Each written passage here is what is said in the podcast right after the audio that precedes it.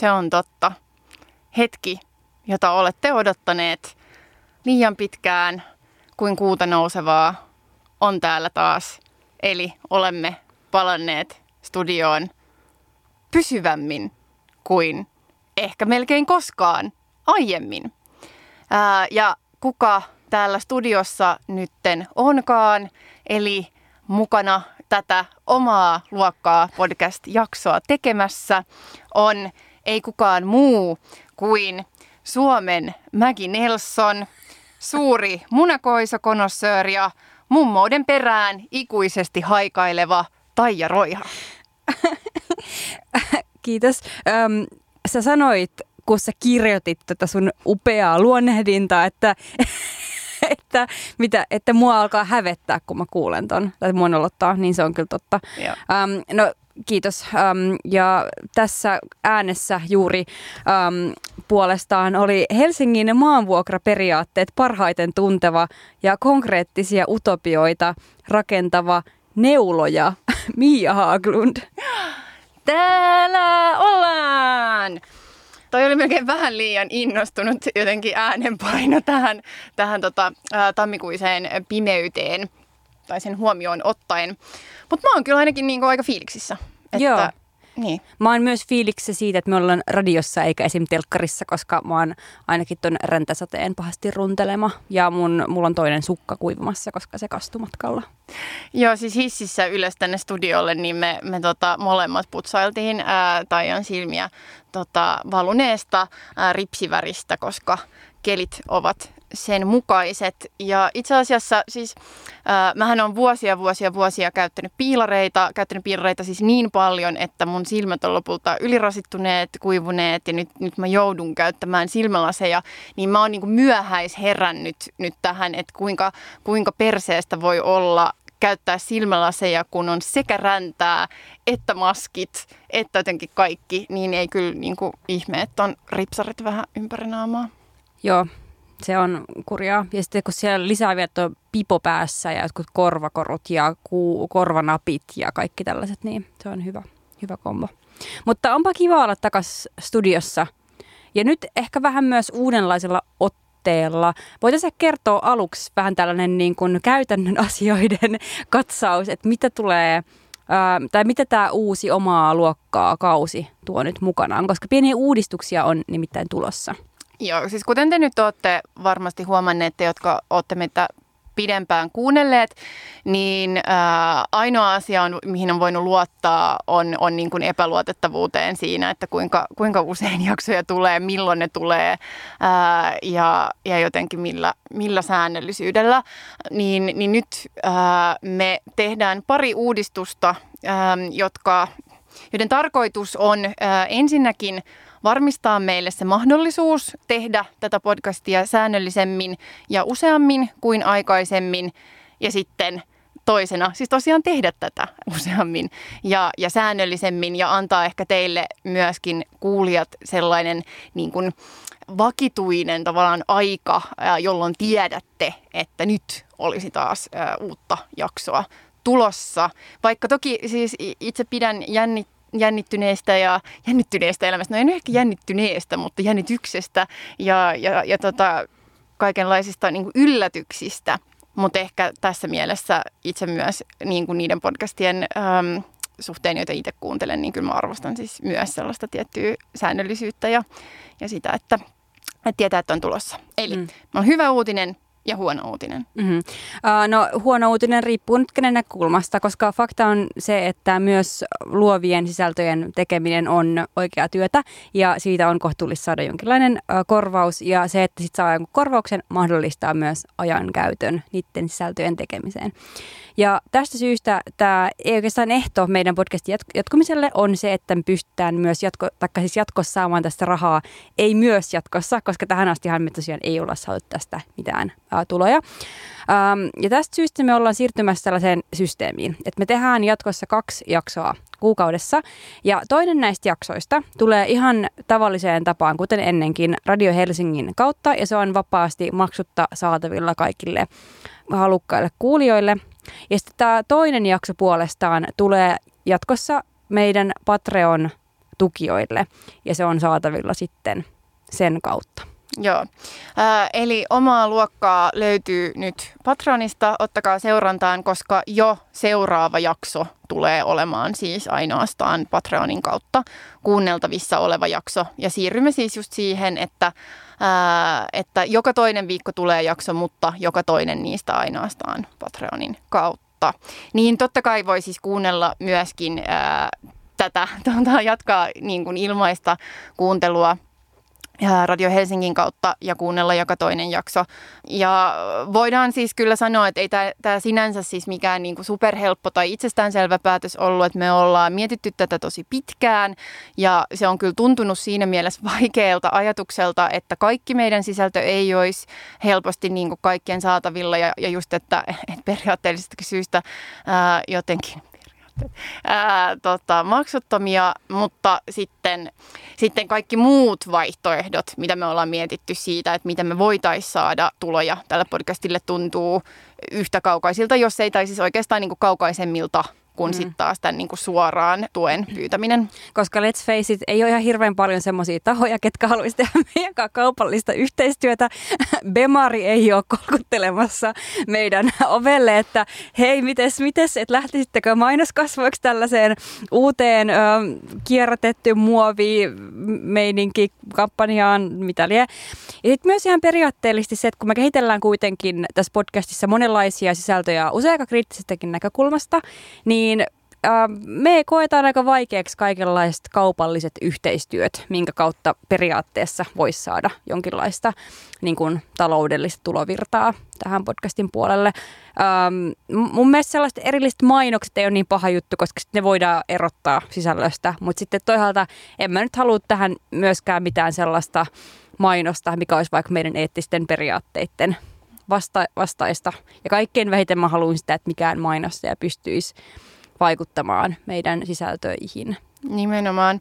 Niin nyt äh, me lähdetään tällä ja kokeillaan tätä ja katsotaan, miten tämä menee. Äh, mutta tämä on nyt se ratkaisu, mihin me ollaan päädytty, jotta me pystytään tekemään tätä, ää, tätä teille vähän niin kuin useammin ja vähän ää, strukturoidummin ja, ja myöskin jotenkin niin kuin itse siis et paremmin keskittyen sen sisällön tekemiseen kuin mitä me ollaan nyt vähän aikaan pystytty tekemään.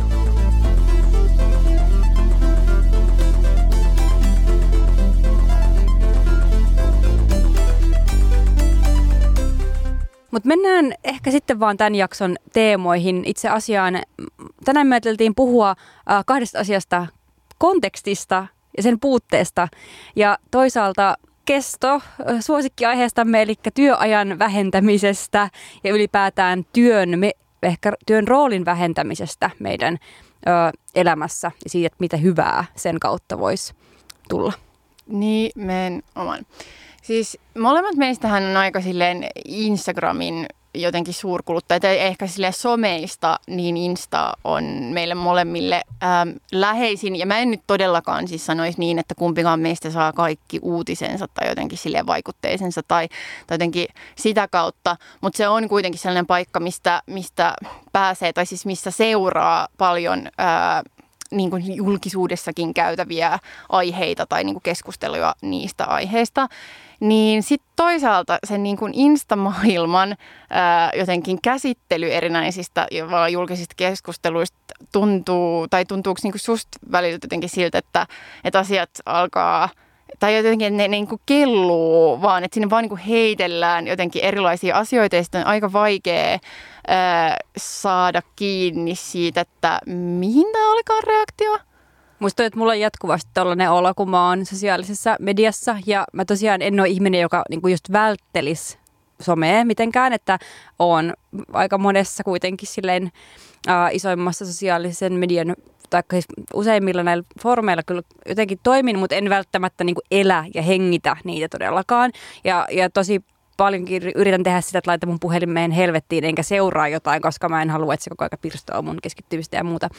Mutta ehkä just tämä mun käyttö, äh, niin tiheys vaikuttaa myös siihen, että, että mulla on jatkuvasti semmoinen olo, että mä oon vaan äh, pihalla, että mistä tässä asiassa oikein edes puhutaan. Ja mä en tarkoita pelkästään sitä, että koko ajan tulee joku uusi juttu, mistä pitää ottaa niin kuin selkoa, vaan se, että tulee joku juttu, mistä ihmiset puhuu ja mulla ei vaan mitään hajua, että mistä mä otan selkoa. Asiat jää vaan niin kuin leijumaan. Uh, ihmiset tekee tosi suuria julistuksia uh, eri teemojen ja aiheiden osalta. Ja sitten mulla on ihan semmoinen olo, että onko tämä nyt joku ansa, että tässä kerätään jotain ö, tykkäyksiä jollekin agendalle, mistä mä en edes tiedä, että mihin nämä tosi suuret sanat ja julistukset oikein kiinnittyy. Ja siis totta kai se liittyy niin kuin siihen tiettyyn ää, reaktiivisuuteen, mikä on musta väistämätöntä sosiaalisessa mediassa tietyllä tavalla, tai se, se niin kuin keskustelukulttuuri, koska kyllähän ja ylipäätänsä siis keskustelut hän on usein siinä mielessä myös reaktiivisia, että useinhan ne tulee jostain tai että ne syntyy jostain, ne on, on siinä mielessä niin kuin vastauksia tai reaktioita johonkin. Mutta ehkä just se, että, että jos on niin kuin vähän diipimmin sisällä jossain, ää, jossain skenessä, niin sitten ehkä se tuntuu vielä enemmän niin kuin itsestään selvältä, että okei, nyt on joku kohu, kaikki tietää, että mistä tätä kaikki seuraa just tätä asiaa just nyt. Ja nyt kun mä postaan tästä, niin että niin kaikkihan totta kai ymmärtää, että tämä on nyt tavallaan reaktio tähän tai tämä on mun puheenvuoro tähän, ihan kuin kaikki istuisivatkin saman pöydän ympärillä. Mutta eihän me tehdä niin. Tai siis, että et tämäkin on just silleen, että et, ja tämä on sellainen asia, mikä myös siinä kuplakeskustelussa, että ikään kuin kaikilla olisi vain yksi skene ää, ja sitten ne seuraa sitä skeneä ihan sikana kuin se, että et, et ihmisethän seurailee eri juttuja ja ei ole välttämättä niin hirveän sisällä oikein niin kuin monissa niistä tai näkee just vain fragmentteja. Ja sitten, jos ihmiset ei anna niitä konteksteja sille, että mistä ne puhuu, niin niin just siitä voi seurata sellaisia niin kuin julistuksia, jotka siis tavallaan tietyllä tapaa vaikuttaa ehkä sellaiselta, että joo okei, okay, kyllä mä voin tätä varmaan kannattaa, mutta mä en vaan ymmärrä, että, että mihin tämä liittyy. Hmm. Mua ei aina häiritse kontekstin puute sinänsä, koska mä tavallaan myös tykkään tosi paljon internetin sellaisesta randomiuden estetiikasta. Että joku juttu vaan on siinä ja sitten mä niin kuin on silleen, että, hmm, että miten mä näen tässä ja mi- mihin mä kytken tämän. Um, ja mun mielestä se on ihan hyväkin, että kaikki puheenvuorot ei ole aina silleen suoraan liitettävissä tai liitettyjä johonkin tiettyyn keskusteluun. Ne ei ole aina suoria kannanottoja uh, siihen asiaan.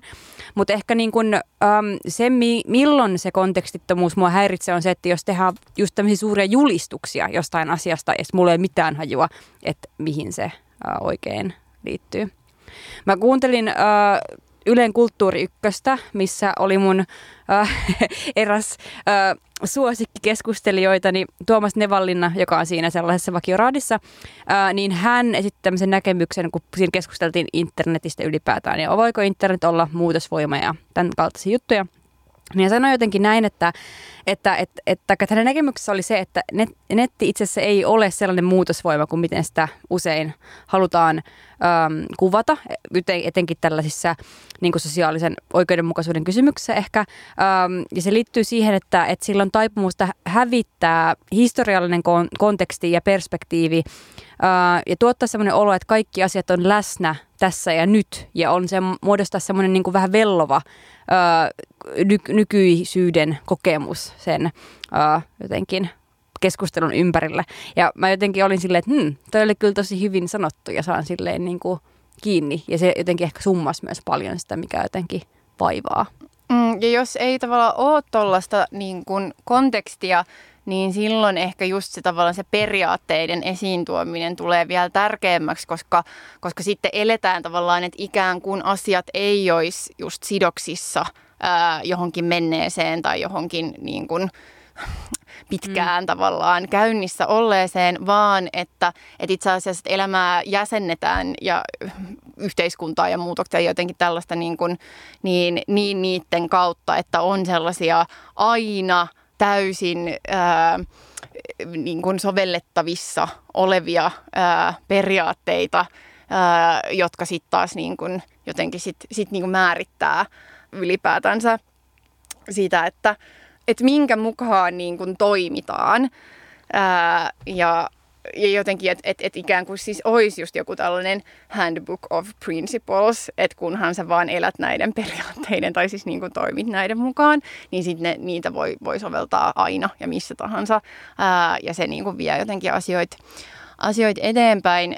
Ehkä mä oon siis itse törmännyt myös jotenkin kuin politiikan tekemisen kontekstissa ää, kontekstissa tähän samaan tietyn tapaan niin kuin periaatteet versus niin kuin kontekstiin asian asettamisen problematiikkaan tai just siihen, että ää, et, et usein niin politiikan tekeminenhän kanssa mielletään jotenkin tai halutaan tai jotenkin mieltää sille, että et on eri puolueita ja on eri ihmisiä, niillä on tosi vahvat sellaiset niin kuin periaatteet ja ne periaatteet tavallaan ohjaa kaikkea ja, ää, ja, tota, ja ne, ne on niin kuin kaikissa tilanteissa pysytään niin kuin johdonmukaisina ja seurataan niitä. Ja sellaisia periaatteita mun mielestä on. Mutta kaikki asiat ei ole ehkä sellaisia, vaan että just että niinku silleen, että sä pystyt saavuttamaan jotain tai tekemään jotain tai menemään eteenpäin tai murtamaan jotain, niin se joudut usein niin kuin miettimään, että okei, että mitkä asiat toimii just tässä tilanteessa, tässä kontekstissa, tässä kysymyksessä. Ja sitten soveltaa tavallaan eri asioita ja myös ehkä tehdä kompromisseja ja jotenkin keskustella, antaa jostain periksi. Ja jotenkin niin olla ehkä enemmän sellaista just tavallaan kontekstisidonnaista suutta ja joustavuutta siinä tekemisessä, kun se, että, että on tällaisia niin kuin yleismaallisia, kaiken kattavia ää, periaatteita, joita sitten niin kuin laitetaan vastakkain ja sitten valitaan, että tehdään joko näin tai näin. Mm. Mä mietin, että antaaksemme kontekstia tälle, mistä me puhutaan ja joku ehkä esimerkki, että minkä kautta joku äh, kuulija, joka nyt ei ehkä ihan saa kiinni, että mistä tässä oikein on kyse, niin tota, mm, mä voisin käyttää esimerkkinä tota, mm, Naisasialiitto Unionin puheenjohtaja Fatim Diaron yhtä Instagram-postausta. Ja mä haluan sanoa tähän aluksi, että mä en sano tätä niin kuin silleen kritisoidakseni tätä postausta, puhumattakaan äh, Fatim Diarasta ihmisenä missään tapauksessa, vaan ähm, koska tämä oli mulle semmoinen juttu, että kun mä törmäsin vaikka tähän postaukseen, niin mä olin ihan sille, että mistä tässä puhutaan. Että mä niin näen, että tämä postaus on nyt kannanotto johonkin isoon teemaan tai kohuun tai kiistaan tai mikä on menossa. Siinä puhutaan tosi isoilla sanoilla, mutta mulle ei käy ilmi, että mikä tämä juttu on. Ja tämä oli tämmöinen postaus, ähm, missä, missä sanotaan tai kirjoittaa näin, että, että kertaan vielä, feministit, tuetaan toisiamme, nostetaan toisiamme, ei kampiteta, ei koskaan. Se, että keskittyy puhumaan yhdestä aiheesta, ei tarkoita sitä, että ei pitäisi muita aiheita tärkeinä. Okei, okay. mutta, mutta tavallaan tämä postaus on sille, että äm, et, et mun mielestä ei ole mikään ongelma tuoda vaikka johonkin postaukseen jotain tämän tason laajempaa perspektiiviä. Mutta sitten kun mä luin tätä, niin mä olin, että mitäköhän tässä on niinku ha- haettu takaa. Ja kun some kuitenkin toimivaksi silleen tykkäämisen logiikalla.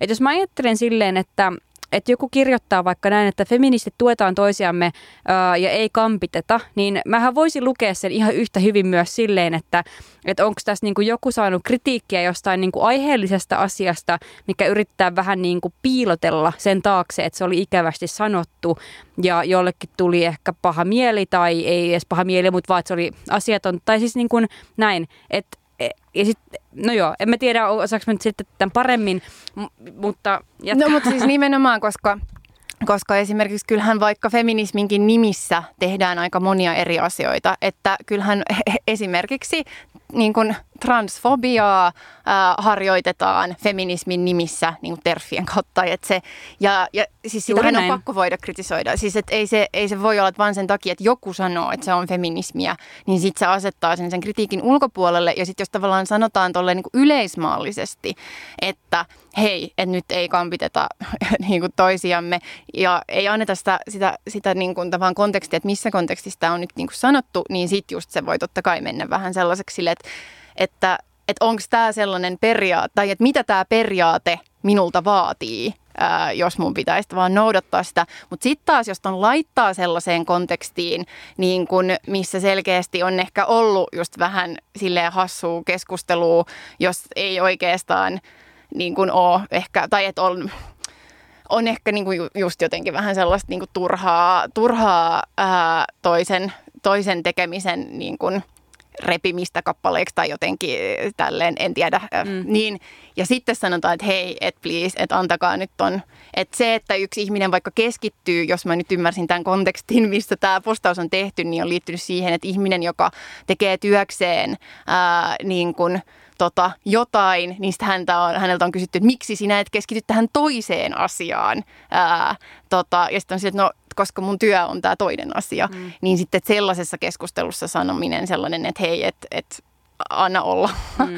että tota, et annetaan niin kun, ihmisten myös silleen te, niin kun erikoistuu eri asioihin ja se, että sä teet työtä jonkun asian parissa ei tarkoita sitä, että sä oot niin kun väistämättä heti muiden, muita asioita vastaan tai, tai näin. Et esimerkiksi tämähän on kuitenkin aika usein sellainen argumentti, mikä sitten taas tulee sille, että miksi, äh, miksi feministit ei puolusta miesten asemaa, vaan aina vaan jotenkin näin, että miksi tässä ei ole nostettu, jos haluaa nostaa jotain naiserityisiä kysymyksiä. Mm-hmm, mm-hmm. Niin, niin joo, niin silloin I get it. Mutta, mm. mutta just näin, että et silleen, että sit mielellään tavallaan voisi tuoda enemmän, enemmän tavallaan just tätä kontekstisidonnaisuutta ja sitten ehkä vähemmän sellaista niin kuin yleis, ää, julistavaa, että, että näin, näin pitää aina, aina voida käyttäytyä. Tai siis, että se, se, sen vaatimus, tai ainakin sitten, että mitä mä sitten taas itse näen, että se niinku saattaa pahimmillaan just niinku tukahduttaa ää, muutosten tekemisen – koska muutosten taas tekeminen itsessään vaatii niin kuin neuvottelemista ja yhteensovittamista. Ja, siis sitä mä, niin kuin mä en todellakaan tarkoita nyt tässä sellaista, että aino, että oikeiston ja vasemmiston pitää nyt vain sopia, että joku tällainen niin kuin sosiaalidemokraattinen kultainen keskitie on se oikea valinta.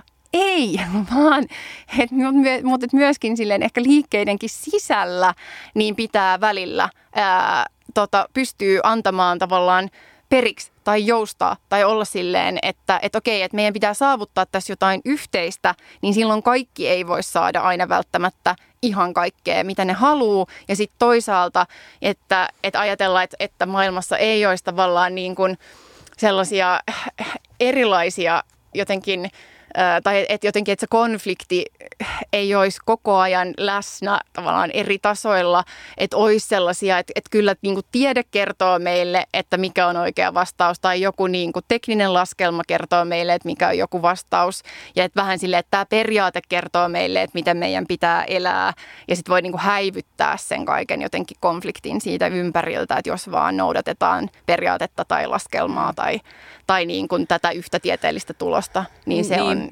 oikein. Niin musta tuntuu, että tässä niin kuin, um, elettiin ainakin jonkin aikaa sitten vielä sellaista aika suurten julistusten aikaa, että ihmisille oli ihan hirveän tärkeää julistautua uh, vaikka feministisiksi toimijoiksi tai, uh, tai jotain muuta tällaista. Ja tota, mä näen, että sillä oli totta kai niin kuin, uh, tietty funktio, että oli ehkä vaikka sanotaan nyt vaikka feministi, feminismi esimerkkinä, että, että pidettiin jotenkin niin karsastettavana sanana, että siihen ei haluttu kiinnittyä, niin oli varmasti tärkeää tehdä semmoinen niin muutos sen asian suhteen. Ja niin kuin näyttää, että siinä sanassa ei ole itsessään mitään pahaa ja tosi monet ihmiset itse asiassa pitää sitä hyödyllisenä työkaluna ja näin. Mutta sitten tavallaan, että, että sit se ehkä mun mielestä me saavutti vähän sen pisteen, että sitten sit julistautumisesta itsessään tuli niin kuin se pääasia. Ja mä näen niin kuin jotenkin samaa just tässä tällaisten niin kuin tosi suurten periaatteiden ää, niin kuin, puhumisessa tai siinä puheessa, mikä niihin liittyy, just vaikka tällaisessa somediskurssissa, missä ollaan kuitenkin vähän tälleen niin kuin mm, jollain vaikka äh, tota, 101 tasoisella niin kuin keskustelusta, sen tasoisella keskustelulla käydään niin kuin tällaista jotain sosiaalisen oikeudenmukaisuuden, äh, jotain vähän tämmöistä kouluttavaa vääntöä Mm. Tai sitten jos ne periaatteet on tavallaan liian ylätasoisia, niin sitten ne ei sano myöskään oikeastaan mitään. Tai että on, on myöskin, että et mä en usko, että, että Suomessa on ainoatakaan poliittista puoluetta, no en tiedä, en, niin en tiedä, että onko edes perussuomalaiset, jotka olisivat silleen, että emme kannata tasa-arvoa. Niin. kyllä niin kuin nekin voisi sanoa, että kyllä kannatamme niin. tasa-arvoa. Ja se tarkoittaa meille tätä Nimenomaan. ja tätä niin, niin sitten taas sellaisten jotenkin, että piilot, että, että ikään kuin, niin kuin on vaan mahdollista heitellä, että jotenkin, että on, kunhan me vain noudattamme tätä periaatetta, niin mm-hmm. sitten sit kaikki on hyvin ja ei ole enää mitään, mitään, mitään konflikteja, mutta sitten, että et, et just, että että se on pakko niinku hyväksyä, että aina, aina, se, aina pitää, pitää jotenkin, en mä tiedä, soveltaa eri mm. tilanteissa ja ehkä sitten just tuoda sisälle, että, että asiat on ehkä kuitenkin vähän monimutkaisempia ja sille pitää niin kuin antaa tilaa. Niin ja hyväksyä se jotenkin just se joustavuus, että mitä siihen liittyy. Um, mä oon lukenut nyt tuota Maggie Nelsonin On Freedom um, teosta, mistä puhutaan itse asiassa ensi jaksossa tarkemmin. Mutta tota, siinä Maggie Nelson kirjoittaa näin, että expression needs context, eli ilmaisu vaatii aina kontekstin. Uh, ja hän käyttää esimerkkinä Kant-sanaa uh, ja sitä, että miten niin kun Kant-sanan merkitykset muuttuu sen mukaan, että kuka sanoo ja kuka kuulee ne ja missä tilanteessa. Et on tosi eri, eri asia, että jos sä kävelet tuolla ähm, kaupungilla ja sitten joku sulle täysin tuntematon uhkaavasti käyttäytyvä ihminen huutaa sun perään. No tässä englanniksi kant, mutta mikä se nyt voisi suomeksi olla joku herjaus, joku, joku lutka tai jotain mitä lie. Ähm, tai sitten on, on toinen asia, että jos vaikka sä oot sängyssä sun kumppanin kanssa ja sä oot silleen, että itse asiassa tämä on mulle kiva, että sä sanot mulle tälleen tai jotain, tai sitten että sä näet se osa jotain feminististä taideteosta. Mm. Tai että nämä kaikki voi olla niinku erilaisia käyttötapoja samalle sanalle. Ja kyllähän me tälleen ymmärretään se, että totta kai se on niin. Mutta, mutta mun mielestä vaan niin kuin etenkin tässä niin kuin nykykulttuurissa on joku tosi vahvasti semmoinen niin sementoi vaan asenteeseen niin kuin pyrkivä tendenssi, että otetaan joku sana ja on sille, että tämä sana on muuten näin ja piste.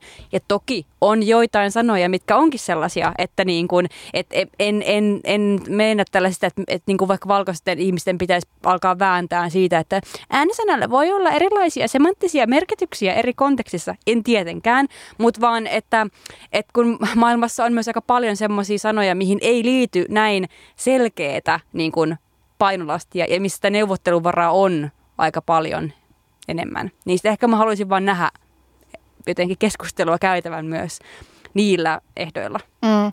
Joo, siis mä itse taas ää, niin konkreettisesti pohdin tätä kysymystä tosi paljon silloin, kun viime syksynä niin Helsingin kaupunginvaltuustossa käytiin taas läpi Malmin lentotoimintaa ja, ja sitten käsiteltiin sitä, että niin kuin demokratiaa, että mi, mikä on oikeastaan, ää, mitä, mitä, mitä on demokratia. Ja, ja siinä oli siis kyseessä se, että pitäisikö järjestää niin kuin kuntalaisäänestys siitä, että tulisiko Malmin lentokentän lentotoimintaa palauttaa – siinähän luki, luki toki jatkaa, mutta se on nyt loppunut, niin, niin palauttaa sinne kentälle, sinne vanhalle kentälle. Ja, ja sitten, tota, koska, koska on tietyt niin muodolliset perusteet kyllä löytyi sille, ää, että tällainen äänestys voi järjestää, mutta että, että mit, mitä on niin kuin demokratia sellaisessa tilanteessa, kun jostain asiasta sitten taas on ollut niin kuin monta, siitä on äänestetty siis silleen lukuisia ja lukuisia kertoja eri niin kuin, vaaleilla ää, äänestettyjen henkilöiden tai luottamushenkilöiden tai päättäjien toimesta. Siitä on käyty niin kuin, valtavasti julkista keskustelua, että se ei ole ollut minkään kiven alla ja että siihen ei olisi niin kuin, yleismielipiteeseen ei olisi voinut vaikuttaa ää, ja näin. Ja sitten kerta toisensa jälkeen on päädytty aina siihen ratkaisuun, että se lentotoiminta loppuu.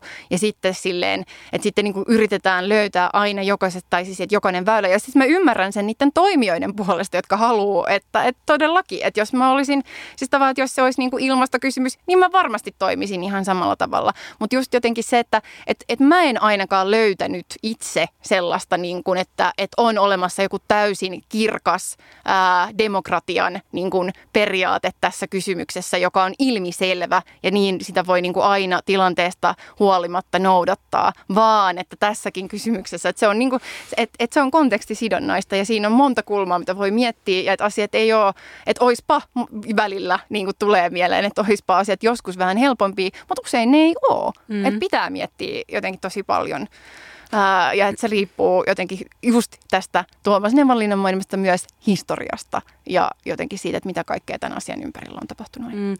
Mitä sä ajattelet muuten siitä, tai, tai kun jotenkin mä oon ainakin, nyt kun tämä NATO-kysymys on taas noussut yhteiskunnallisessa keskustelussa, niin mä oon itse pannut merkille tällaisen asian, että aika huolestuttavan paljon on tämmöistä puhetta, että, että päätös Suomen NATO-jäsenyydestä pitäisi siirtää asiantuntijoiden ratkaistavaksi.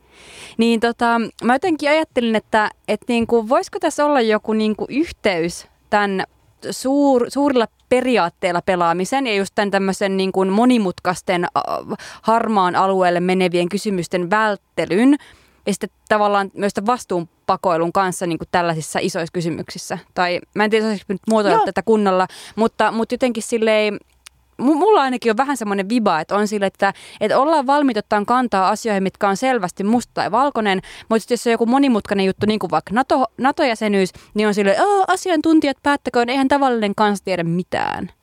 Joo, ei siis just nimenomaan, ja musta toi on niinku todella huolestuttavaa ää, ja myöskin toisaalta ää, ei niin yllätyksellistä tässä kontekstissa, että, että ihmiset, tai että, että tulee niinku sellaisia toiveita, koska ei niinku jaksa, että, että just se kyky tavallaan ottaa vastaan ja myöskin luottaa siihen, että ihmiset pystyy käsittelemään niin monimutkaista tietoa tai silleen, että et en mä ole siis ehkä sitä mieltä, että joka ikinen kysymys, mikä vaikka just jossain äm, eduskunnassa tai kaupunginvaltuustossa tai niin kuin millä tasolla nyt tahansa, että, että kaikki olisi yhtä tavallaan päteviä laittaa kuntalaisäänestykseen tai kansalaisäänestykseen, mutta mun mielestä tämä kysymys on niin kuin siis ehdottomasti siis jotenkin sellainen, tai siis silleen, että, että ajatellaan, että et, et joo, että et ihmisillä, että et kansalaisilla tai edes meidän päättäjillä, että niillä ei olisi niinku kykyä arvioida joo. tätä asiaa, mutta sitten on jotkut objektiiviset asiantuntijat, asiantuntijat.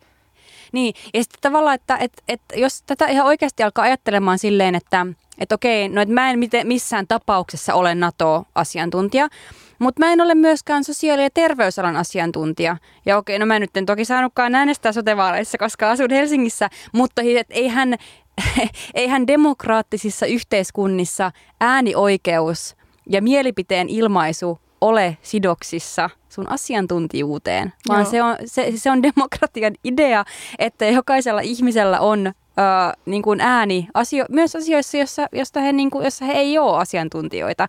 Ja sitten joidenkin mielessä voi tietenkin tuntua vähän ärsyttävältä, että ihmiset äänestää toisin kuin itse ehkä haluaisi tai, tai muut tällaista, mutta, mutta mun mielestä se on vaan niinku huolestuttavaa, että miten paljon tämä on niinku lisääntynyt tämmöinen just niinku teknokraattisen vallan puolustus. Ja No, en mä tiedä. Ehkä tämä nyt on turhaa sanoa, että totta kai mä arvostan asiantuntijoita. Haloo. Siis, niin kuin totta, siis, että olen itsekin monessa mielessä asiantuntija ja mun mielestä on mukavaa, että ihmiset niin kuin antaa arvon sille, että joku on perehtynyt johonkin asiaan. Ja totta kai mäkin haluan kuunnella NATO-asiantuntijoita, kun mä muodostan mun kantaa. Mutta se on vähän niin kuin eri juttu, eikä, enkä, ja mä en niin kuin näe, että ne on välttämättä ristiriidassa keskenään. Niin, mutta sitten vielä toi, että et eihän niin kuin kaikki asiantuntijat vedä samaa johtopäätöstä. No ei tietenkään. Siitä tiedosta, että toikin niin kuin perustuu jotenkin sellaiseen ajatukseen, että just, että on olemassa yksi vastaus, yksi tieto, tai siis jotenkin silleen, että meidän pitää vaan päästä, että kunhan me tutkitaan vaan tarpeeksi, niin sitten me löydämme sen oikean vastauksen, ja sitten me voidaan mennä sillä. Mutta sitä mä ehkä tarkoitan sillä niin kuin aina olevalla konfliktilla, että ei se ole pelkästään tavallaan poliittisten puolueiden välistä konfliktia, vaan konfliktiahan on eri tieteenalojen kesken, eri tieteenalojen sisällä, niin kuin toisten, siis silleen ihmiset tulkitsee asiat, vetää erilaisia analyysejä. Ja tätä mä tarkoitan myös sillä joustavuudella ja jotenkin sillä niin kuin neuvottelu tai sillä, että, että nämä kaikki pitää myös voida tuoda yhteen ja pitää niin kuin voida hyväksyä se, että ei ole yhtä ää, sellaista, vaan monia erilaisia näkökulmia pitää niin kuin lukea ja pie- miettiä ja niin kuin yhteensovittaa ja vetää siitä sitten jotain johtopäätöksiä ja hyväksyä, että kaikki ei vedä samaa johtopäätöstä, mm. mutta jotenkin meidän pitää päästä sellaiseen paikkaan, missä meillä on niin kuin silleen, että valtaosan tai silleen, että suurin osa ihmisistä on niin kuin jonkun asian takana, mm. jotta me saadaan päästään jollain tavalla eteenpäin jonkun päätöksen tai siis mm. tällaisen asian, asian suhteen. Niin ja siis kyllä toi sama, sama niin kuin päättelyketju pätee myös, no melkein mihin tahansa poliittiseen kysymykseen, mutta jos ajatellaan vaikka niin kuin ilmastonmuutosta, mikä on myös yksi semmoinen teema, missä tosi vahvasti äm, just aktivistit myöskin vetoaa siihen, että kun asiantuntijat ja tutkijat ovat tämän asian niin kuin puolella, että niin kuin, ikään kuin vakuuttaakseni, että ilmastonmuutos on todellinen asia ja sen uhkat ovat tosiaan, niin kuin, no totta kai, ää, totta kai näin on, mutta eihän niin kuin myöskään kaikki vaikka ilmastotutkijat todennäköisesti ole samaa mieltä siitä, että miten ilmastonmuutos pitäisi ratkaista tai miten sitä pitäisi torjua ja että mitkä on ne strategiat. Ja puhumattakaan sitten, miten yhteiskunnan pitäisi jäsentyä siinä, niin kuin siinä muodossa, kun sen on jäsennyttävä uudestaan silloin, kun aletaan niin kuin sopeutumaan niihin ilmastonmuutoksen ää, seurauksiin. Ja, mun mielestä niin kuin se, no just se, se sen, sen ehkä jo sanoitkin, mutta ehkä se, sen voi toistaa, että just, että, että se asiantuntijapuheen niin kuin korottaminen liian korkealle jalustalle helposti vaan siivoo sen poliittisen konfliktin ja mielipideerot ja sen koko kiistan ää, jonnekin muualle. Ja se on vaan vähän häiritsevä.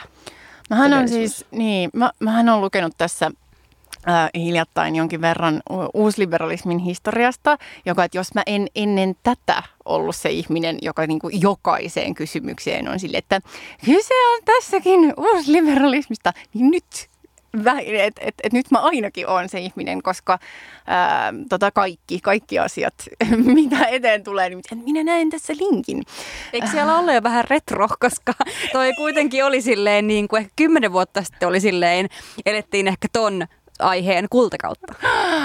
Ei olla vielä päästykään vielä niin kuin, tota, tota, uusliberalismin kritiikin kultakauteen, Ää, tota, koska mehän ollaan kuitenkin niin paljon, tai siis et niin, niin monet asiat, joita me ei ehkä mielletä siksi, niin me eletään kuitenkin sen keskellä, että vaikka me kaikki kritisoidaan sitä, niin sitten me ollaan täysin niin kuin kiinni kiinni siinä, mutta, mutta ehkä sen mä nostaisin tästä mun äh, tota Great Big Bag of ähm, uusliberalismi tota, ähm, quotes, tai ei tämä ole mikään quote, vaan ihan niin kuin ajatuksista, niin, niin tämä on ehkä vähän saman, samantyyppinen kuin kun on, äh, on ajateltu tätä tavallaan asioiden markkinaehtoistamista ja että niin kuin markkinoilta löytyy se niin kuin oikea ratkaisu sen sijaan, että vaikka että demokraattisesti niin kuin valituilla päättäjillä äh, olisi kykyä äh, niin kuin tehdä tai niin kuin suunnitella jotenkin oikea ratkaisu jollekin asialle, äh, vaan, vaan että markkinat osaa paljon paremmin päätellä – että kuinka paljon asioita pitää tuottaa, mikä hinta niille pitää asettaa ää, ja näin edespäin. Ja joissain asioissa, niin kuin, et, et, et, en mä sano sitä, että et jotenkin, että kaikki viisaus olisi jossain niin kuin demokraattisesti valituilla päättäjillä tai että kaikki asiat, no okei, okay, No ehkä in the big scheme of things, niin mä olen sitä mieltä, että kaikki asiat voidaan tu- tuottaa, tuottaa tuota suunnitellusti. Mutta... Ai, ootko sitä mieltä? niin, yllättäen. Äh, mutta, mutta siis, että et, et esimerkiksi se, että, että me ollaan niin täysin totuttu siihen, että vaikka niin kuin suomalaisen asuntopolitiikan joitain elementtejä, että ne on täysin niin kuin markkinaehtoistettu, ne on siellä ja että markkinat tietää sen, että miten tämä asia ratkaistaan. Ja että, et, ja, ja se niin kuin impulssi on tavallaan antaa sen ratkaisuvoiman mennä sinne, eikä niin kuin ottaa tavallaan demokraattisen päätäntävaltaan monia tällaisia niin kuin taloutta koskevia päätöksiä, vaan itse asiassa niin kuin entistä enemmän niitä vaan halutaan niin kuin työntää tavallaan sellaiselle... Äh, sellaiseen paikkaan tai sellaiseen niin päätäntävaltaan, missä ää, just silleen valitut päättäjät, että oli ne sitten puolueesta mistä hyvänsä, niin ei pysty enää koskemaan niihin asioihin, että niitä ei pysty muuttamaan.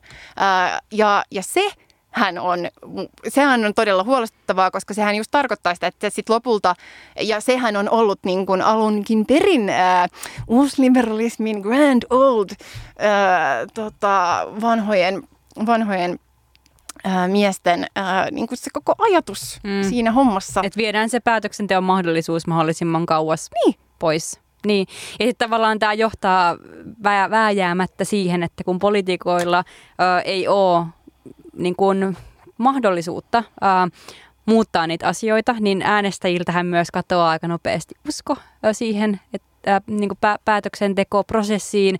Ja syntyy ehkä ihan aiheellinen kysymys siitä, että no mitä hyötyä tästä äänestämisestä on, jos poliitikot ei kerta näitä päätöksiä voi tehdä. Ja en mä tiedä, emme voi syyttää ihmisiä, jotka tekee tämän johtopäätöksen, koska siis sehän on tavallaan ihan oikea.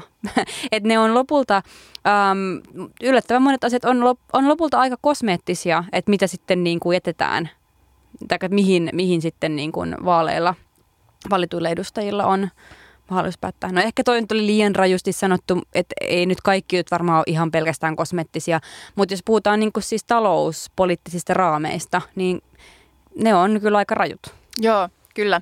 Mutta, mutta, tota, mutta mä, mä toki myös uskon siihen, että me voimme myös tuoda asioita takaisin, takaisin demokraattiseen päätäntävaltaan ää, tota, meidän tällä hetkellä ulottumattomilla tai niin kuin sellaisia, jotka ei, ei tällä hetkellä ole päättäjien ulottuvilla. No niin, tämä ei varmaan ole viimeinen kerta, kun tänään ää, tulee uusi liberalismisäkistä vähän asiaa nostettua.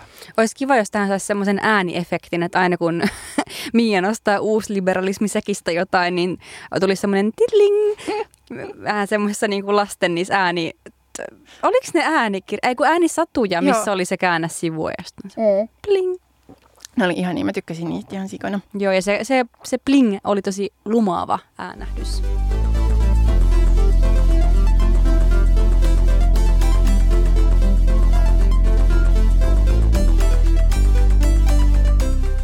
No mutta sitten toinen asia, mistä ajattelin tänään puhua, liittyy työhön tai siitä vapautumiseen, kestoteema. Koronan myötä on alettu puhua aika paljonkin isoissa medioissa työnteon tapoihin liittyvistä, tosi perustavista muutoksista, niin kuin vaikka siitä, että pandemian jälkeen ei ole enää paluuta tämmöiseen täydellistä läsnäoloa vaativaan lähityöskentelynormiin. Ja siihen liittyen on puhuttu myöskin vaikka hyvästä johtamisesta ja, ja, ja niin kuin just etätyön tuomasta vapaudesta ja kontrollista ja tämän kaltaisista ää, asioista. Mutta ainakin suomenkielisessä mediassa on puhuttu mun mielestä huomattavasti vähemmän työn mielekkyydestä ylipäätään. Ähm, ja musta se tuntuu vähän oudolta, koska ainakin mulla itselläni niin ihan viimeistään tämä pandemia on vienyt mun viimeisetkin uskonrippeet siihen, että kahdeksan tunnin työpäivässä on yhtään mitään järkeä. Erityisesti kun me eletään tällaisen kriisin keskellä, mikä aiheuttaa huolta, mutta aiheuttaa myös ennakoimat taikka kykyä, taikka ennakoimattomuutta, että ei pysty en, niin kuin varautumaan siihen, mitä on tulossa, eikä tiedä, mitä on tulossa, niin silloin ehkä se niin kuin, täydellinen työlleen omistautuminen ei tunnu kovin silleen mielenkiintoiselta tai relevantilta asenmoitumiselta suhteessa maailmaan. Joo, ja siis, että et samaan aikaan, että et jotenkin tässä on tässä niinku vähän sellaisia Ää, en tiedä, onko ne oikeastaan toisen, toistensa kanssa ti- siinä mielessä ristiriitaisia, mutta ainakin ne tuntuu ehkä just tässä kontekstissa vähän niin kuin ristiriitaisilta ää, toiveilta, mitä, mitä tulee, että, että vaan samaan aikaan, että ihmiset on niin kuin innostuneet ää, etätyön tekemisestä ja kokee, että se antaa niille vähän just suurempaa vapautta ää, ja, ja jotenkin sellaista, että, että monet haluaa pitää ää, myös kiinni siitä, ehkä monet just, jotka nimenomaan ei ole voinut tehdä aiemmin etätöitä. Ja nyt tämän pandemian niin myötä on, on ensimmäisiä kertoja, että itse olen esim. voinut tehdä ja olen tehnytkin vuosia ennen pandemiaa etätöitä ää, suurimmalta osin.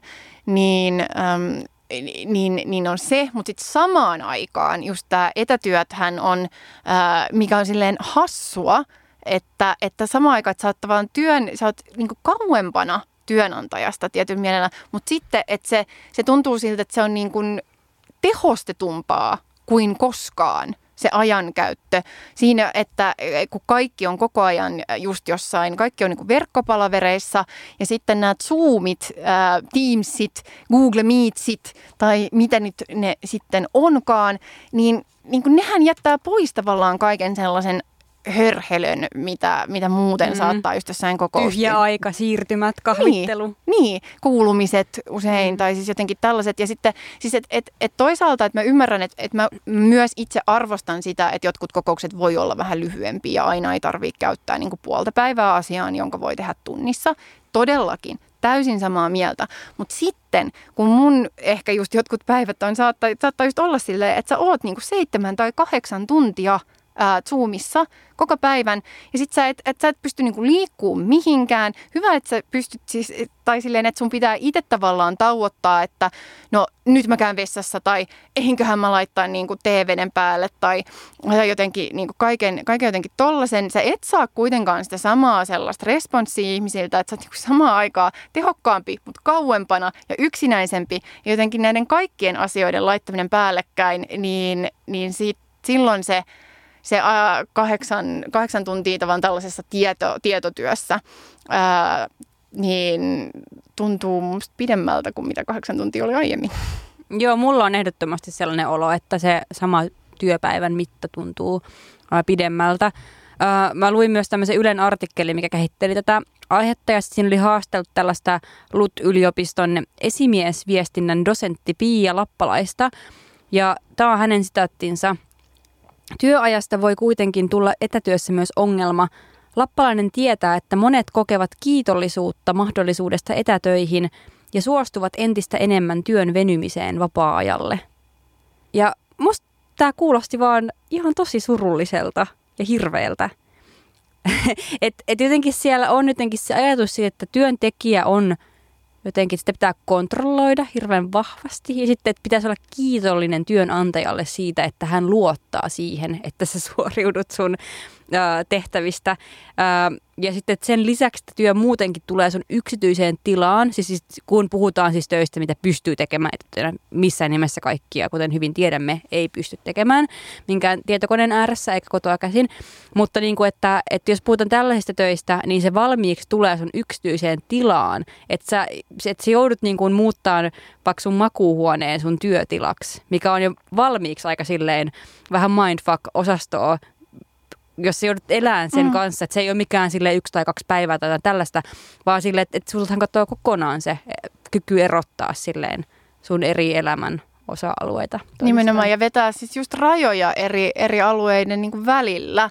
Ää, va, ja just tavallaan tämä siirtymä, että mä en, mun on kanssa pakko sanoa, että mä en ole siis ennen pandemiaa, ja varmaan monet kokee samoin, edes tajunnut, että sellaisten niin kuin fyysisten siirtymien merkitystä ää, myös omalle hyvinvoinnille tai jotenkin sellaiselle niin kuin ajattelulle, että se, että sä pystyt laittamaan tavallaan tiettyjä juttuja myös tiettyihin fyysisiin paikkoihin, että okei mä käyn tuolla, tuossa rakennuksessa tavallaan tällaisissa kokouksissa ää, ja sitten mä, niin kuin, kun mä kävelen sinne, niin silloin mä niin kuin alan jo miettimään vaikka, että mitäs, mitäs on nyt tulossa tässä kokouksessa ja ajan, alan niin kuin valmistautumaan jotenkin siihen. Ja sitten mä pystyn jättämään ne myös paremmin tavallaan siihen paikkaan, kun mä lähden sieltä menee. Mutta kun ne kaikki asiat on siinä samassa huoneessa, jossa on myös sun vapaa-aika, niin ainakin mulle siis tulee, että sitten sit niinku entistä enemmän jotenkin kaikki asiat on päällä jotenkin koko ajan.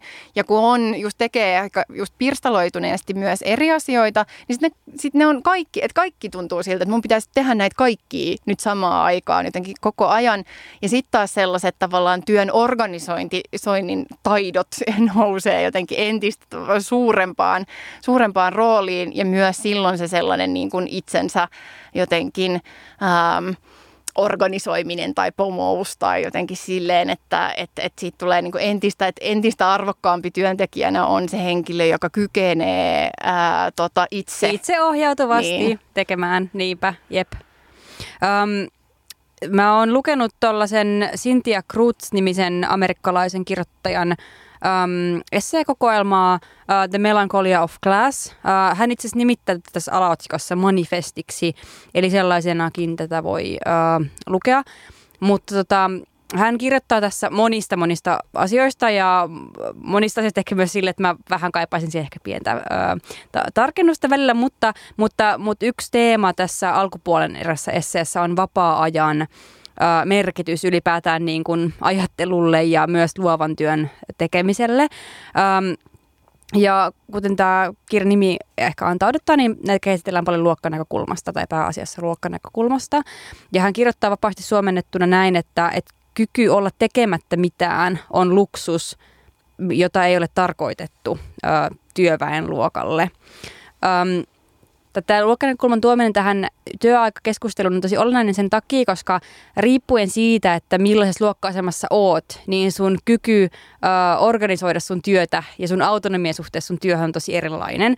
Et siinä missä ehkä tällaisissa keskiluokkaisissa duuneissa voi tulla ahdistusta ja stressiä siitä, että sun pitää ottaa niin iso autonomia sun omasta ajankäytöstä ja itse organisoida sitä aikaa, niin sitten toisaalta vaikka työväenluokkaisissa ammateissa sulla ei ole tällaista niin kuin myöskään luksusongelmaa sen työn tai NS-luksusongelmaa myöskään sen työn sisä, sisällä, että et, et ei, ei niin kuin joltain sairaanhoitajalta tai lähihoitajalta, että vähän niin kuin kysytä, että miten sä haluat organisoida sun työn tai, tai edellytetä niin kuin sen, sen kaltaista, saman, samanlaista niin kuin tällaista itse niin kuin, takaisin ajanhallintaa ja muuta.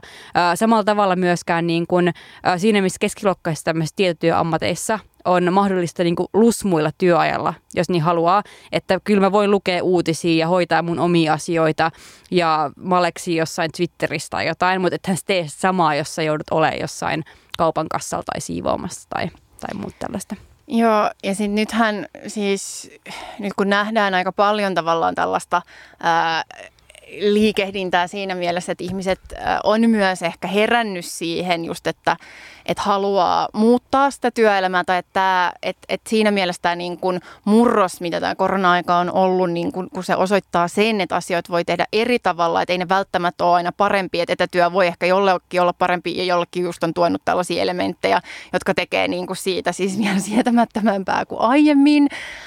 Mutta kuitenkin se osoittaa sen, että on, on niinku muita asioita ja, ja, ja tapoja, ää, niin, niin tällainen ehkä, että tämähän ei siis, se, että ihmiset vaihtaa niin sanotusti palkkatöistä epätyypillisiin työsuhteisiin, tai siis että et ryhtyy niin kuin freelancereiksi tai itsensä työllistäjiksi tai ää, yksinyrittäjiksi tai tälle, että eihän se nyt ole mikään niin kuin uusi juttu. Siis että se on, se on vanha mm. kehitys ja niitä on ollut, se on ollut itse asiassa aika iso osa ää, tota, työsuhteista myös Suomessa, isompi osa kuin, kuin jotenkin kuin mitä, mitä ees voisi ää, tota, kuvitella, ähm, mutta se, että et, niinku, ketkä pystyy siihen, että ketkä voi tehdä sen valinnan, että tällä mun osaamisella tai tällä niinku työllä, mitä mä nyt teen, niin mä voinkin itse asiassa tuotteistaa sen ja lähteä ää, niinku tekemään sitä enemmän niin sanotusti omilla ehdoilla äm, olla, ja olla, sille perustaa niinku yritys ja sitten myydä tavallaan sitä sen kautta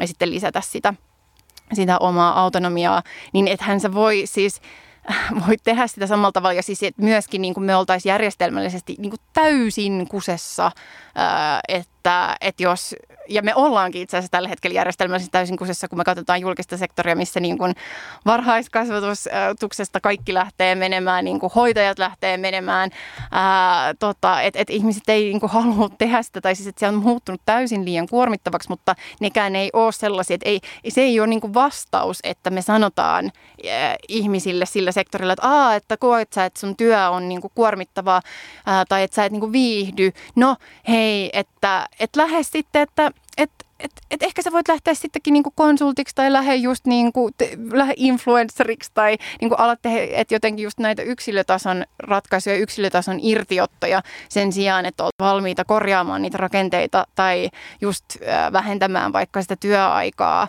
ähm, just tällaiselta niinku suorittavaltakin työltä, jolla se saattaisi olla aika isokin merkitys äh, sille niinku työvuorossa jaksamiselle, että, että jos se on kahdeksan, niinku kuusi tuntia versus kahdeksan tuntia tuntia tai että jos saa yhden ekstra päivän viikossa vapaata tai, tai miten sen nyt niin kuin, ä, sitten järjestääkään, että, että parista vuorosta kolmivuorosta tai näin mm. edespäin. Näitä, näitä eri, erityylisiä ää, ratkaisuja. Mutta ehkä niinku se yksi syy tai yksi monista syistä, miksi mun mielestä on niin tärkeää tuoda vaan ää, t- näissä keskusteluissa esille just nämä erot, ää, vaikka just jos tällaisen niin kuin toimistotyön ja suorittavan työn tai hoivatyön välillä on se, että, että tosi paljon just tämän korona-ajan tästä työhön liittyvästä ja työn muutokseen liittyvästä keskustelusta on keskittynyt siihen niin kuin tähän toimistotyöpuoleen. Ja niinhän mä, siitähän mä itsekin puhun, koska se on se, mitä mä niin kuin teen. Se on niin kuin silleen helppoa niin kuin puhua siitä. Mutta se, miksi mun mielestä se on vähän myös huono juttu, että se keskittyy niin paljon siihen, siihen on se, että helposti tulla luoneeksi vähän sellaista käsitystä, että, että no, että kyllähän tämmöiset aivotyöt, että, että niissähän voisi olla viisastakin vähän lyhentää työaikaa, koska sitten ihmiset voisi olla tehokkaampia ja näinhän se aivotyö toimii ja, ja muuta, mutta ei välttämättä sitten niin kuin uloteta tätä samaa periaatetta just ö, enemmän vaikka silleen mm, fyysisesti tai silleen sosiaalisesti tehtävään mm. ä, työhön. Ikään kuin se nyt ei liittyisi myös aivojen käyttöön, mutta ehkä ymmärrätte niin kuin tämän niin kuin, ä, eron tässä. Nimenomaan. Ja sitten kuitenkin mä ajattelisin, että mä, mä ehdottomasti kannatan ja mä näkisin, että se olisi yksi niin kuin merkittävimmistä siis äm, poliittisista muutoksista, ä, mitä, mitä voitaisiin nyt tehdä. Ja aika helpostikin, että se, olisi niin kuin, se voitaisiin oikeasti toteuttaa, olisi se, että, että lyhennettäisiin työpäivän pituutta ä, kuuteen tuntiin. Ä, ja, ja niin, että se äm, että palkka ei samalla ä, tuota, laske. laske sen mukaisesti, että tota, et, se olisi ihan niin kuin välttämätöntä, että se tehtäisiin niin kuin sillä, ää, sillä periaatteella. Joo, siis mä tein tästä myös aloitteen Helsingin kaupungille, ja, tota, jota kä- kä- käsiteltiin kaupunginvaltuustossa viime syksynä ja kyllä se oli, oli musta kanssa sille, että musta se keskustelu niin kuin ei vaan, että, että siitä asiasta voi olla eri mieltä, ää, että pitääkö näin tehdä vai ei. Mutta musta se keskustelun taso ei enää vastannut sitä, että mikä on oikeasti työajan niin kun keskustelun taso kansainvälisesti. Mm. Että et silleen, että et jossain niin Jenkkien kongressissa on silleen sata edustajaa, jotka kannattaa ää, silleen 32 tunnin työviikkoa tai että 40 sijaan, niin – niin ei me eletä sellaisessa maailmassa, että tämä asia on jotenkin sellainen tavallaan täysin jotenkin niin kreiseilyy ja, ja jotenkin, että, että sitä ei pitäisi edes käsitellä niin kuin poliittisesti. Ää, että oliko se Hannu Oskala, joka viittasi siitä, että, että joo, samalla kun saadaan niin kuin avaruushomoluksuskommunismi, niin sitten ehkä voidaan myös ää, lyhentää, lyhentää tota julkisen sektorin ää, työntekijöiden työaikaa. Mä sanoin, että meillä ei kohta ole niitä työntekijöitä edes jäljellä. Mm. Siis, että et, et kyllä meidän on niin pakko mm. myös miettiä näitä. Ja, ja tavallaan tollaiset puheenvuorot on sitten musta must silleen...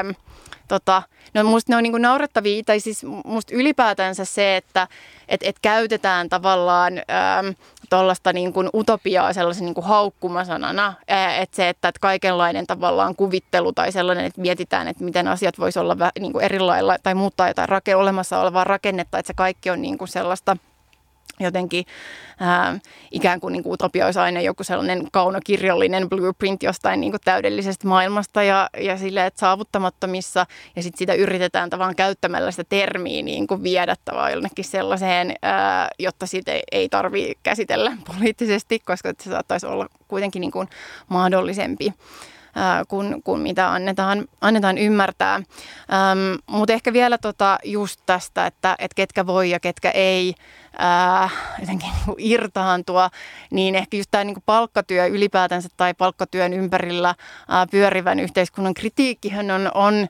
ollut lähellä sydäntä pitkään. Ää, ja tota, mä olen tässä kuunnellut Air, Aurora Airaskorven kirjaa Vapauden tavoittelijat, miksi haluamme irti palkkatyöstä.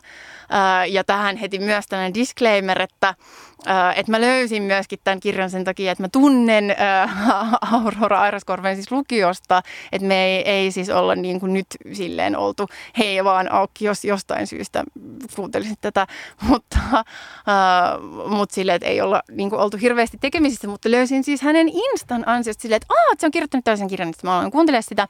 Ja siinä on siis, että just, äh, että siinä mun mielestä hyvin niin kuin käsitellään just tavallaan tällaisia, että miten äh, luovilta aloilta tai sitten miten, miten niin kuin ajatustyötä tekevät tai jotenkin sille niin kuin ilmiönä tavallaan, että lähdetään...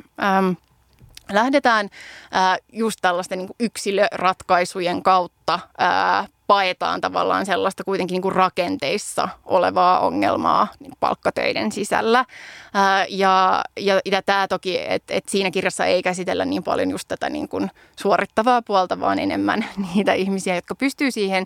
Ja että, että mä suosittelen kyllä, kyllä niin kuin perehtymään, tai siis jos, jos haluaa, mä sanoisin, että se on niin kuin enemmän sellainen ää, ja mä sanon, että tämä on hyvä asia. Että älkää, älkää luulko, että mä dissaan, kun mä sanon näin, että musta tämä on tavallaan viestintäkonsultti maailman ää, niin kuin työstä kieltäytyjen käsikirja. Että tavallaan sinne, sinne, sinne suunnattu, suunnattu tollainen. Mutta ehkä se ajatus, mikä mulle vaan tuli siitä kaikesta, anteeksi nyt mä lopetan tämän tosi pitkän monologin, on se, että että nämä niin yksilöratkaisut on tavallaan niin tämän päivän lakko koska kun ihmiset ei ole järjestäytyneitä eikä niin osata edes kuvitella sellaista niin kuin kollektiivista tapaa muuttaa niitä rakenteita ja niin kuin lähteä muuttaa sitä, niin sitten koko ajan pitää, ja tämä on tämä uusliberalismi säkistä taas poimittu, että että tota, niin sitten se on pakko tehdä niin kuin tällä yksilötasolla, mutta silloinhan, että et, et se, se niin kuin ratkaisuna tähän, niin on musta tosi huolestuttavaa.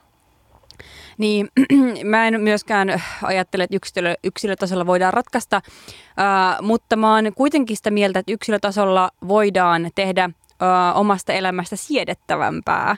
Ja siinä mielessä mä oon vähän uh, eri mieltä kuin ehkä sellaiset niin kuin, uh, ehkä tosi niin kuin silleen uh, supervasemmistolaiset kriittiset ajattelijat, että, että mä en niin kuin aina näe, että sellaista niin kuin yksilö niin kun, just sun kuvaamat niin kun yksilölähtöiset kehittelytavat, ei ne ole välttämättä aina haitallisia, että, että niin kauan kun ne ei väitä, että tämä on tämä ratkaisu tähän kysymykseen kokonaisuudessaan. Niin, niin kyllä mä ajattelen, että jos ihmisellä on autonomiaa, jos, ihmisellä, jos ihminen on sellaisessa tilanteessa, että hän pystyy vaikuttamaan siihen, miten hän järjestää tiettyjä elementtejä omassa elämässään, niin kyllä se kannattaa hyödyntää. Ja se ei tarkoita sitä, että se vastuu sättäisi sille yksilölle, mutta vaan, että et, et voi yrittää sillä, mitä on, niin tehdä elämänsä niin siedettäväksi kuin se vaan on mahdollista. Joo, siis mä oon täysin samaa mieltä siitä ja siitä, siitähän me yritettiinkin työstä kieltäytyjän käsikirjassa nimenomaan pushata, että miten, miten voi tavallaan myös just nimenomaan yksilönä ää, kamppailla palkkatyön rakenteita vastaan ja myös niiden sisällä. Mutta tota, mut ehkä enemmän mä mietin sitä, että, mitä, että just sitä isoa rakennetta, että ihmisille ei, niin kuin, meillä ei tunnu olevan muuta tapaa. Että musta ehdottomasti siis kaikki, jotka voi tehdä omasta elämästään siedettävämpää, do it, go for it.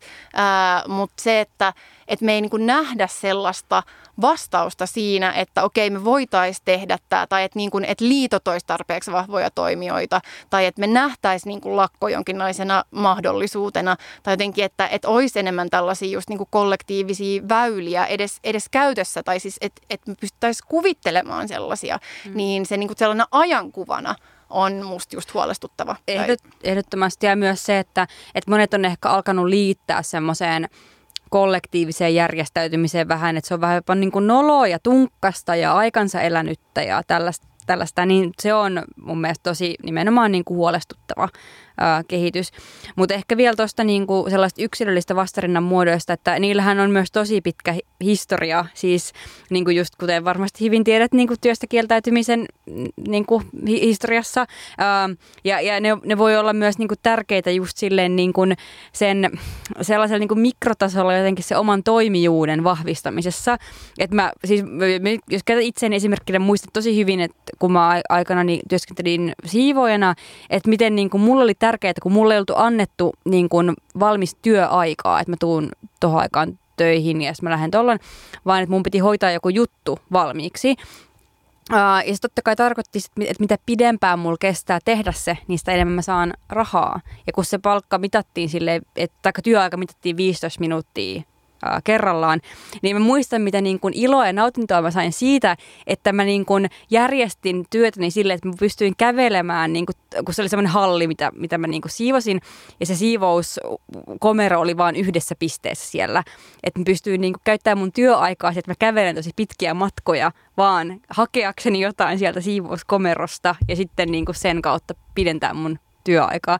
Totta kai nämä on tosi niin kuin marginaalisia asioita, eikä, enkä sano, että nämä mitään, että nämä ratkaisevat kaiken, mutta niillä voi vaan olla tärkeä merkitys silleen, just sille työntekijälle itselleen, että saa jonkun semmoisen to- to- pienen olemattoman toimijuuden tunteen. Samalla tavalla, miksi ihmiset on halunnut aina käydä tai pitää röökitaukoja tai, tai niin kuin muuten jotenkin varastaa pieniä lovia sieltä työnantajan maksamasta ajasta. Joo, ja siis tää, tämähän tämä on mun, niin kun, jos mulla olisi joku uskonto, niin tämä olisi uskonto niin. nimenomaan, että et, et, et, niin kuin näin. Ää, ja just tämän tavalla autonomian lisääminen, mutta sitten jos palaa siihen luokkaperspektiiviin, niin se just mikä mua myös jotenkin tässä tavallaan sellaisena ei-yksilötason, vaan just yhteiskunnallisena ää, trendinä just huolestuttaa on se, että että keiden töihin tämä sitten lopulta vaikuttaa, että just nämä yksilöiden tavallaan tekemät toimet, koska mä uskon, että niillä on myös rakenteellinen vaikutus siinä mielessä, että mä uskon, että aika monet ää, myös tietotyötä tekevät. Ja etenkin yksityiset toimijat alkaa pikkuhiljaa miettiä silleen, että hei, että miksi nämä kaikki ihmiset lähtee menee ja pitääkö meidän muuttaa jotain. Ja mä uskon myös, että just nimenomaan kun sitten, ja nythän on jo monia yksityisiä siis toimijoita, jotka, joilla on kuuden tunnin työpäivä käytössä ja uskon, että niitä tulee, tulee enemmän ja enemmän ja enemmän, mutta sitten on just tämä toinen puoli, ja, ja joilla, jotka sitten taas ei tule ehkä samalla tavalla nauttineeksi sitten siitä lopputuloksesta, jos, se niin kuin, jos ja kun mä uskon, että tämä tavallaan tulee menemään tätä väylää. Ja sitten ne, jotka saattaa tarvita sitä ihan yhtä paljon kuin, kuin tota, ajatustyötä tekevät, niin, niin on sitten niin kuin täysin viimeisiä, ää, joille tällaista muutosta sitten, tai jos, jotka siitä pääsevät nauttimaan. Mm. Kyllä. Mä ehkä vielä yhden näkökulman voisin tuoda tähän työajan lyhentämiskeskusteluun, koska mä tulin ajatelleeksi sitä, että tämä kahdeksan tunnin työpäivähän on voinut tuntua joskus siinä mielessä ihan järkevältä, niin kuin siis aikana ennen kaikkea just tehostamisen tai kaikkien tehostamistoimia, eli bling, uusi liberalismi. et, et niin kun, et joo, et ehkä aikana, milloin niin kun ei, et työllä ei ole, työn tuottavuutta ei ole mitattu niin tarkkaan kuin mitä se tällä hetkellä mitataan ja, ja tehostettu niin tarkkaan, niin kahdeksan tuntia työpaikalla pitäen sisällään kaiken niin kuin myös sellaista niin kuin sosiaaliset, sosiaalisen olemisen kahvitauot, lounastauot, että se ei ole välttämättä ollut niin, kuin niin paha juttu, mutta mut niinku aikana kun se työn sisältö on niin kuin alalla kuin alalla tehostettu ihan niin siihen, niin, niin, niin kuin, niin siihen pisteeseen että ihmiset ei voi saada kerta kaikkiaan enää enempää irti ilman, että ne sairastuu ja monethan juuri sen takia myös niin kuin sairastuu. Niin tota, mä vaan, tai tässä tuli mieleen, että mä luin New Yorkerista tällaisen uh, Cal Newportin kirjoittaman artikkelin, että, minkä otsikko oli It's time to embrace slow productivity.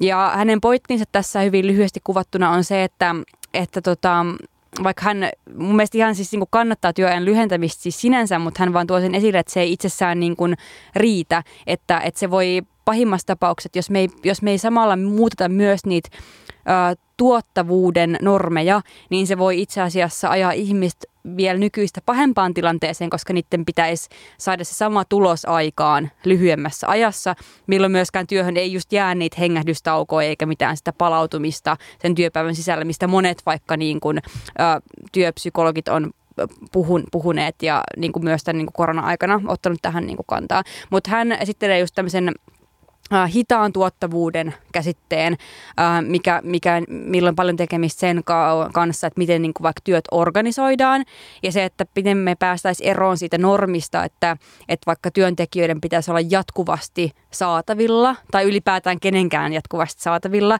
ja vastaamassa johonkin vaikka työnantajan antamaan velvoitteeseen, että hei teepäs tämä ja teepäs toi. Ja koko ajan työ keskeytyy ja se joutuu organisoimaan niin kuin uusiksi ja, ja näin poispäin. Ja, ja mä en nyt en, en ala selittää ihan juurta jaksain kaikkiin näitä pointteja, mitä hänellä tähän tähän niin kuin hitaan tuottavuuden ideaan liittyy, mutta, mutta, että, mutta ajatus, perusajatus on just se, että myös se koko työn organisointi ja sisältö pitäisi miettiä kokonaan uudella tavalla. Joo, ja mäkin luin tämän ja äh, tämä oli hauskaa, koska mulla tuli heti mieleen siis kaikista maailman asioista niin Kristiinan kaupunki, äh, koska, okay. koska Kristiinan kaupungin slogan on sille, että sitta slow, että se on niin kuin hidas kaupunki. Että just, että siellä et ei tarvitse, että siellä voi niin kuin maleksia ja istua alas ja ottaa rauhat, että ei tarvitse silleen ää, tota, just tällaisen vaan tietynlaisen ehkä ää, just kans kaupungistumisideaalin mukaan olla silleen koko ajan menossa paikasta toiseen ja samaan aikaan niin kuin teet teet viittä asiaa ja hoidat niin kuin, tota, side hustlet ja päähustlet ja silleen menemään, ää, niin, niin just, just se, että et, et asioille pitää myös voida niin kuin irrottaa omia aikoja, että milloin sä saat keskittyä niin kuin siihen yhteen asiaan. Että sun pitää saada myös niin kuin, ehkä just vähemmän asioita samaan aikaan, jolloin sä saatat saada ne nopeammin valmiiksi. Ää, ja myös silleen, että et ei, pidä olla, ei tarvi olla niinku reaktiivisesti koko ajan reagoimassa puhelimen päässä. Tämä on, on myöskin musta, tai siis kun mä luin tota, ää, tota juttua, niin mulle tuli tosi paljon mieleen siis mun oma ADHD-terapia, koska siinä käydään, tai niin kuin siinä käydään nyt just paljon läpi myöskin tavallaan erinäisiä silleen tekniikoita siihen, miten voi keskittymistä ja jotenkin tälleen parantaa.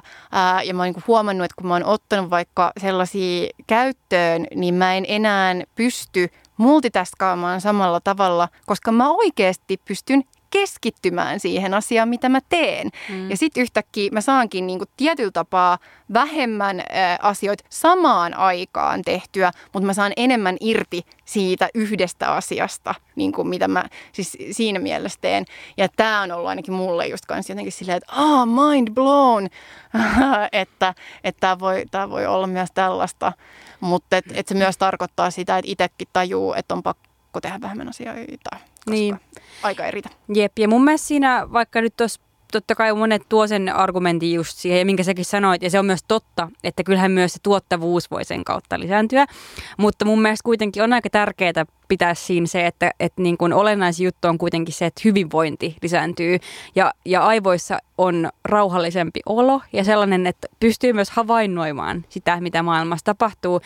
Ja se johtaa ainakin mulla siihen, että kun mulla on sellainen olo, niin pystyy myös itse olemaan aloitteellinen maailman suhteen. Ja mulla, mulla on niin kuin utelias mieli ja mä oon se, että mä haluan tutkia asioita ja mä haluan lukea jotain ja, ja mun ajatukset lähtee niin kuin kehittymään. Ja sehän on myös ehto sille, että me voidaan niin kuin, niin kuin pääty tekemään mitään vaikka yhteiskunnallisia tai, tai taiteellisia tai mitä tahansa uudistuksia ja sellaisia niin kuin uutta jotenkin ajattelua luomaan, niin siksi mun mielestä se on vaan niin kuin poliittisesti ihan hirvittävän tärkeä tavoite. Ja myös se, että e, jos palataan tuohon, minkä mä luin tuon Cynthia Cruzin tuon sitaatin siitä, että miten vapaa-aika on, on ollut tuota tämmöinen työväenluokalta ää, kielletty luksus, niin nimenomaan se ajatus pitäisi olla se, että sitä pitäisi niin kuin sitä vapaa-aikaa ja myös sitä niin kuin aivoissa olevaa tilaa ylipäätään niin kuin saada mm. kaikkien ulottuville nykyistä paremmin. Joo, siis tämä toi on myös sellainen asia, mikä tulee tuossa tota, Aurora Airaskorven kirjassa, että, että jotenkin, että et, et että vaatii just niin kuin enemmän sellaista tyhjyyttä, ää, jotta siinä tyhjyydestä voi syntyä jotain uutta. Mutta jos sellaista niin kuin tyhjettyä tyhjiöä elämässä tai siis sille ajassa ei ole, niin sitten sitä uutta ei tule, koska mm. et sä, et sä niin kuin pysty. Mutta tämä tota, on kyllä yksi lempiaiheita. Ehdottomasti. Ja tämä liittyy tosi kiinteästi tosi isoon kysymykseen vapaudesta ja mm. vapauden mm. teemasta, mitä vapaus ylipäätään tarkoittaa tai mitä se voisi tarkoittaa. Ja se onkin meidän seuraavan jaksomme aihe. Ja tämä seuraava ähm, jakso tosiaan tulee sinne Patreonin puolelle ja me puhutaan siinä muun muassa tarkemmin tuosta Maggie Nelsonin On Freedom äh, kirjasta, mikä tässä jo mainittiin. Mutta loppuun vielä tärkeä ää, äh, tiedote ja muistutus kansalaisaloitteen allekirjoittamisesta. Mä olin silleen, ootas nyt, mikä tämä oli, mikä tämä oli. No niin, hyvä, että muistaa. Ää, joo. Kello on aika paljon. Me ollaan ehkä, me ollaan niin kuin, ei olla toteutettu tätä slow productivity ajattelua tänään selvästikään, koska me ollaan näin myöhään vielä töiden parissa. Joo, mutta siinä mielessä tämä on vähän slow productivity, koska mä luulen, että tästä tulee vähän pidempi jakso kuin mitä ajateltiin. Hyps. Hyps. Mutta äh, joo, mä uhosin siis jo, jo tätä Taijalle äh, tässä joku päivä sitten, että et, et mä, mä haluan mä haluun niinku nostaa tämän, tämän niinku aloitteen, aloitteen täällä, täällä esille. Ja että jos tämä aloite ei nyt saa tämän myötä niin kuin yli sataa allekirjoitusta silleen tota viikon sisään, Viikon, no, päivän? viikon, päivän, tunnin sisään siitä, kun tämä tota, tää jakso on julkaistu, niin sitten sit mä kyllä peruutan tämän koko, koko homman. Tai siis, että sitten mä irtisanoin, mä lopetan. Kanseloit itse. Niin, nimenomaan, että mä en, sit mä en kyllä tee enää tätä podcastia, koska mä luotan teihin. Mä luotan teihin, kuuntelijat, että, että te, te nyt niin kuin otatte tästä kiinni ja lähdette niin kuin myös niin kuin mukaan tällaiseen todella konkreettiseen ihmisten niin kuin elämän parantavaan asiaan, jota tämä lupa elää kansalaisaloite siis ajaa. Se ajaa sitä, että ää, ennen vuotta 2017 turvapaikkaa hakeneille, jotka ei ole saanut jatkuvaa oleskelulupaa, niin myönnetään nelivuotinen jatkuva